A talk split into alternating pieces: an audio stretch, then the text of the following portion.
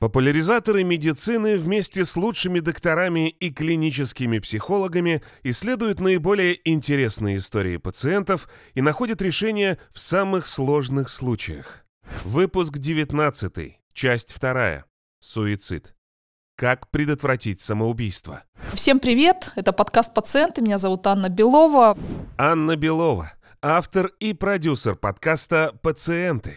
Мы в сегодняшнем выпуске продолжим обсуждать тему смертей от отчаяния.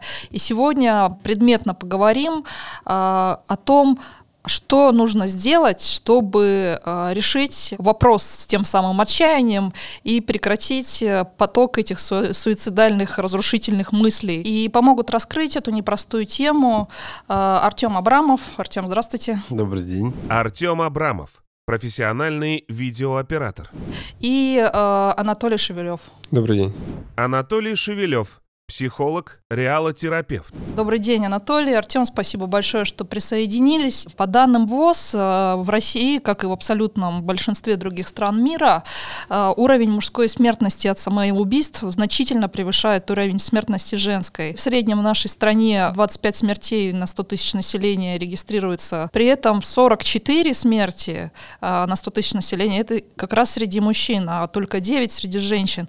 Вот почему такая статистика? Артем, как вы думаете, почему именно среди мужчин? Потому что женщины ну, сильнее мужч- мужчин, и вы питаетесь энергией напрямую, а мы уже через вас. Но у вас бо- больше, Резерва, да? больше ресурсов? резерва, да, преодолеть это как-то. Мужчины бо- более слабые в этом плане. Мужчины могут, условно, пойти на войну, принести домой добычу, еще что-то, там, заработать денег, открыть бизнес. А вот когда дело касается эмоций, то тут э, мужчины, мне кажется, слабее. Анатолий, как вы думаете, вот в, в чем здесь разница? А может быть, мужчина еще и ответственность лишнюю какую-то взваливает, идет вот эта вот как раз ментальная ошибка долженствования. Ментальная ошибка там может быть у всех. А Если возвращаться к статистике, на мой взгляд, первое, более высокая все-таки алкоголизация со стороны мужского населения. Второе, продолжение того, что сказал Артем, на мой взгляд, а, биологически у мужчины вот этот а, инстинкт самосохранения, он, ну, как бы он снижен. Можно пойти на войну, там, да, можно было побежать за мамонтом, не зная о последствиях. Сниженный инстинкт самосохранения.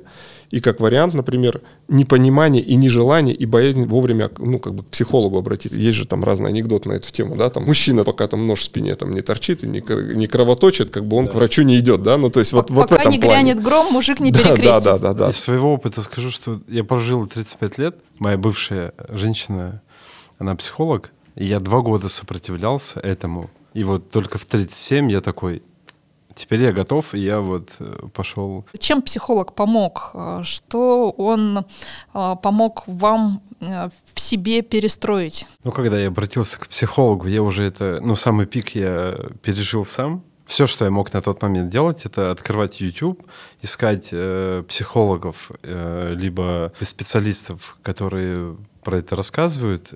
И те, которые мне откликались, я их слушал, и меня это, ну, возвращало назад. Но когда я уже попал к психологу, просто мы с ней разобрали то, что вот у меня были вот такие темы, мысли там. И она мне просто сказала, что, ну, как бы, ты молодец, что наша работа до способствовала тому, что я смог это сам. Я медитировал, я, условно, там что-то пытался посмотреть, э, успокаивал себя. Медитация помогала? Да.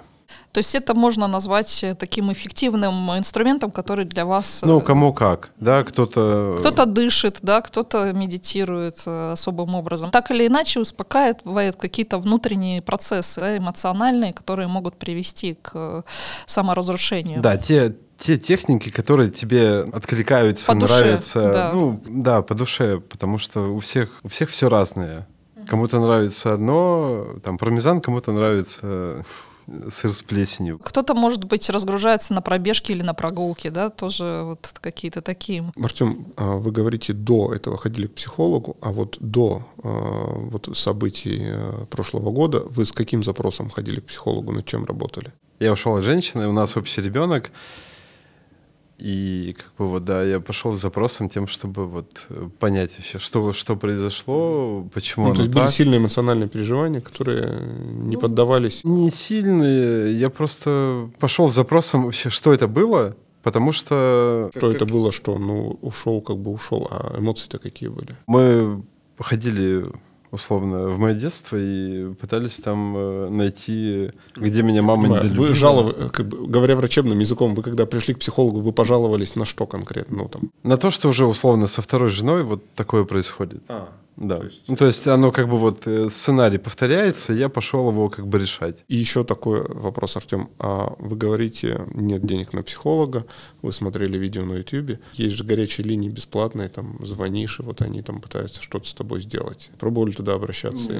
Нет, А вы, не- наверное, о них и не слышали, да? Не, не знали, что такое есть. Ну вот сейчас, да, я подумал, что я как-то об этом даже не подумал. Даже Москва содержит достаточно большую, насколько мне известно, горячую линию бесплатной психологической помощи Мы населению. э, обязательно приведем эти телефоны в нашем эфире. Мне просто было интересно узнать, если вдруг был опыт, насколько ну, вот эти службы работают. Несмотря на то, что эти службы бесплатные есть, я к тому, что люди все равно это делают. Да, и вот вопрос. Тогда интересно э, посмотреть на их э, опыт. Мне кажется, тогда, когда ты думаешь о том, как бы уйти побыстрее, но при этом у тебя все равно есть стремление жить и реш- решить этот вопрос.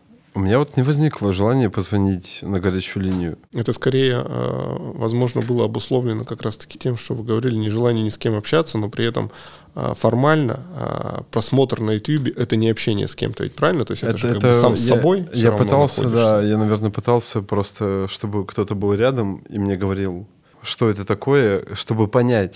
Чтобы решить вопрос, нужно понять, что это такое. Складывается впечатление, что Артем обращался к психологу, которому испытывал доверие, да, то есть здесь же еще очень важен вопрос работы, да, совместной, и а, вопрос химии между психологом и э, его подопечным. Да. Желание просто позвонить на какую-то горячую линию, где непонятно, кто проконсультирует, в этом смысле даже, даже и не возникало. Это очень важный, ну, вот этот вот пункт, когда с- психолога с первого раза выбрать нереально. Это у меня четвертый психолог, с которым я вот как бы остановился, мы работаем, причем, когда у меня не было денег, я ходил к другому, подешевле, по рекомендации от моего психолога, потому что мой психолог не дешевый, так скажем. И я понимал, что некомфортно. Но не то, что некомфортно. Человек еще только начал мысли развивать, я уже знаю, чем он закончит, что он скажет мне. И это было уже неинтересно. А с моим психологом она для меня всегда что-то но- новое открывает. Я такой, То есть после общения с э, вашим психологом идет процесс осмысления и рефлексии, да, который, в общем-то, э, после такой работы должен происходить. Анатолий, а как, э, вот, на ваш взгляд, с точки зрения вот таких эф- эффективных методик и инструментов по работе с чувством отчаяния, ну и вообще с суицидальными мыслями? Чувство отчаяния, суицидальные мысли — это, опять же, да, скорее такие вещи аффективные, да, и здесь надо исключать серьезную патологию, поэтому здесь я бы в первую очередь смотрел, а не отправить ли человека к психиатру. Но э, если мы говорим о психологических проблемах, то с точки зрения реал-терапии э, здесь э, подход единый. Нужно восстановить э, необходимый уровень эмоциональных сил у человека на продолжение э, борьбы А как вообще этот метод работает? Метод работает таким образом. А, Он отличается от других тем, что мы не углубляемся в подсознание, мы не ищем особенных каких-то детских психотравм и так далее. А, Выражаясь метафорически, мы берем а, слепок того, как человек мыслит, как это мыслит сейчас, и указываем человеку на то, а, какое количество а, ошибок есть у него в этом мышлении, которое он приобрел в течение жизни. Опять же, в результате психотравм, а, социума, окружения, образования и так далее, и так далее. Да? Но все, что вот с человеком было до этого, для нас это просто не более чем дополнительная, иногда ценная информация. Самое важное, вот то, как он мыслит сейчас вот его образ мышления в моменте, да, вот то, как он сейчас сформировался, потому что ему с этим дальше жить. Вот мы берем его слепок мышления, вместе с ним ищем ошибки, он эти ошибки, самое главное, чтобы сам увидел, он их видит, он эти ошибки исправляет, он учится мыслить по-другому. Когда он учится мыслить по-другому, соответственно, через другой образ мышления он сохраняет эмоциональный ресурс. И здесь э, важная вещь. Мы работаем психолого-педагогическим методом. Это очень важно. а, Научить человека думать самому с тем, чтобы он в самое короткое время, в течение трех, максимум шести месяцев, если мы говорим о зависимостях, уходил от психолога и жил комфортно без психолога, чтобы он сам мог с собой работать, потому что привязывание к психологу, это вот опять же, да, вопрос, три года, например, ходил, а, было с психологом интересно, а потом остался на полгода один, и если ты не научился мыслить по-другому и э, исправлять эти ошибки, не очень понятно, а, до чего тебя эти мысли в одиночестве доведут. Ну, Поэтому это способ изменить мышление. Это же реалотерапия, это ведь не что-то новое, по сути, это новый, достаточно хорошо, на мой взгляд, структурированный метод когнитивно-поведенческой терапии, который уже имеет многолетнюю историю. Ну, спасибо большое за э, вот этот вот э, экскурс. Я понимаю, что здесь действительно вот метод реалотерапии, он позволяет вот эти вот затыкать дыры отрицательных эмоций, которые выходят из человека. Да, скорее его... не дыры отрицательных эмоций, а причины эмоций. Причины эмоций, да, да, да. За счет того, что ты работаешь с этими причинами, больше так или иначе идет э, положительного в жизни.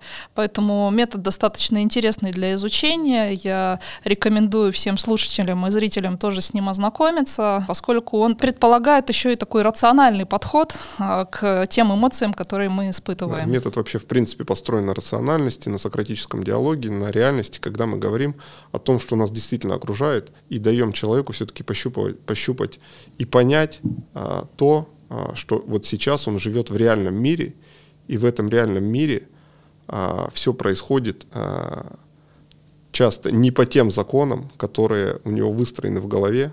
Вот когда идет уже диссонанс да, между то, а, как человек считает, должно быть устроено, и тем, как это устроено на самом деле. Здесь на стыке человек теряет эмоции, ну и возвращаясь, да, нужно иметь определенный ресурс для борьбы с чем-то. Поэтому в любом случае сначала поиск протечек, а, устранение, наполнение человека эмоциональным ресурсом, для того, чтобы он как минимум не думал а, о том, чтобы преждевременно уйти из жизни, как максимум занимался своей жизнью полноценно в других аспектах, глядя вперед. Безусловно, когда есть факторы депрессии, тревожности или еще более глубокие вещи, это, это фактор того, что важно и нужно работать. Спасибо вам большое за то, что приняли участие. Спасибо зрителям и слушателям. Задавайте ваши вопросы, пишите на горячую линию вниманию. Ну и до новых встреч. Ставьте лайки и подписывайтесь на подкаст «Пациенты» в аудио и видеоформатах социальных сетей.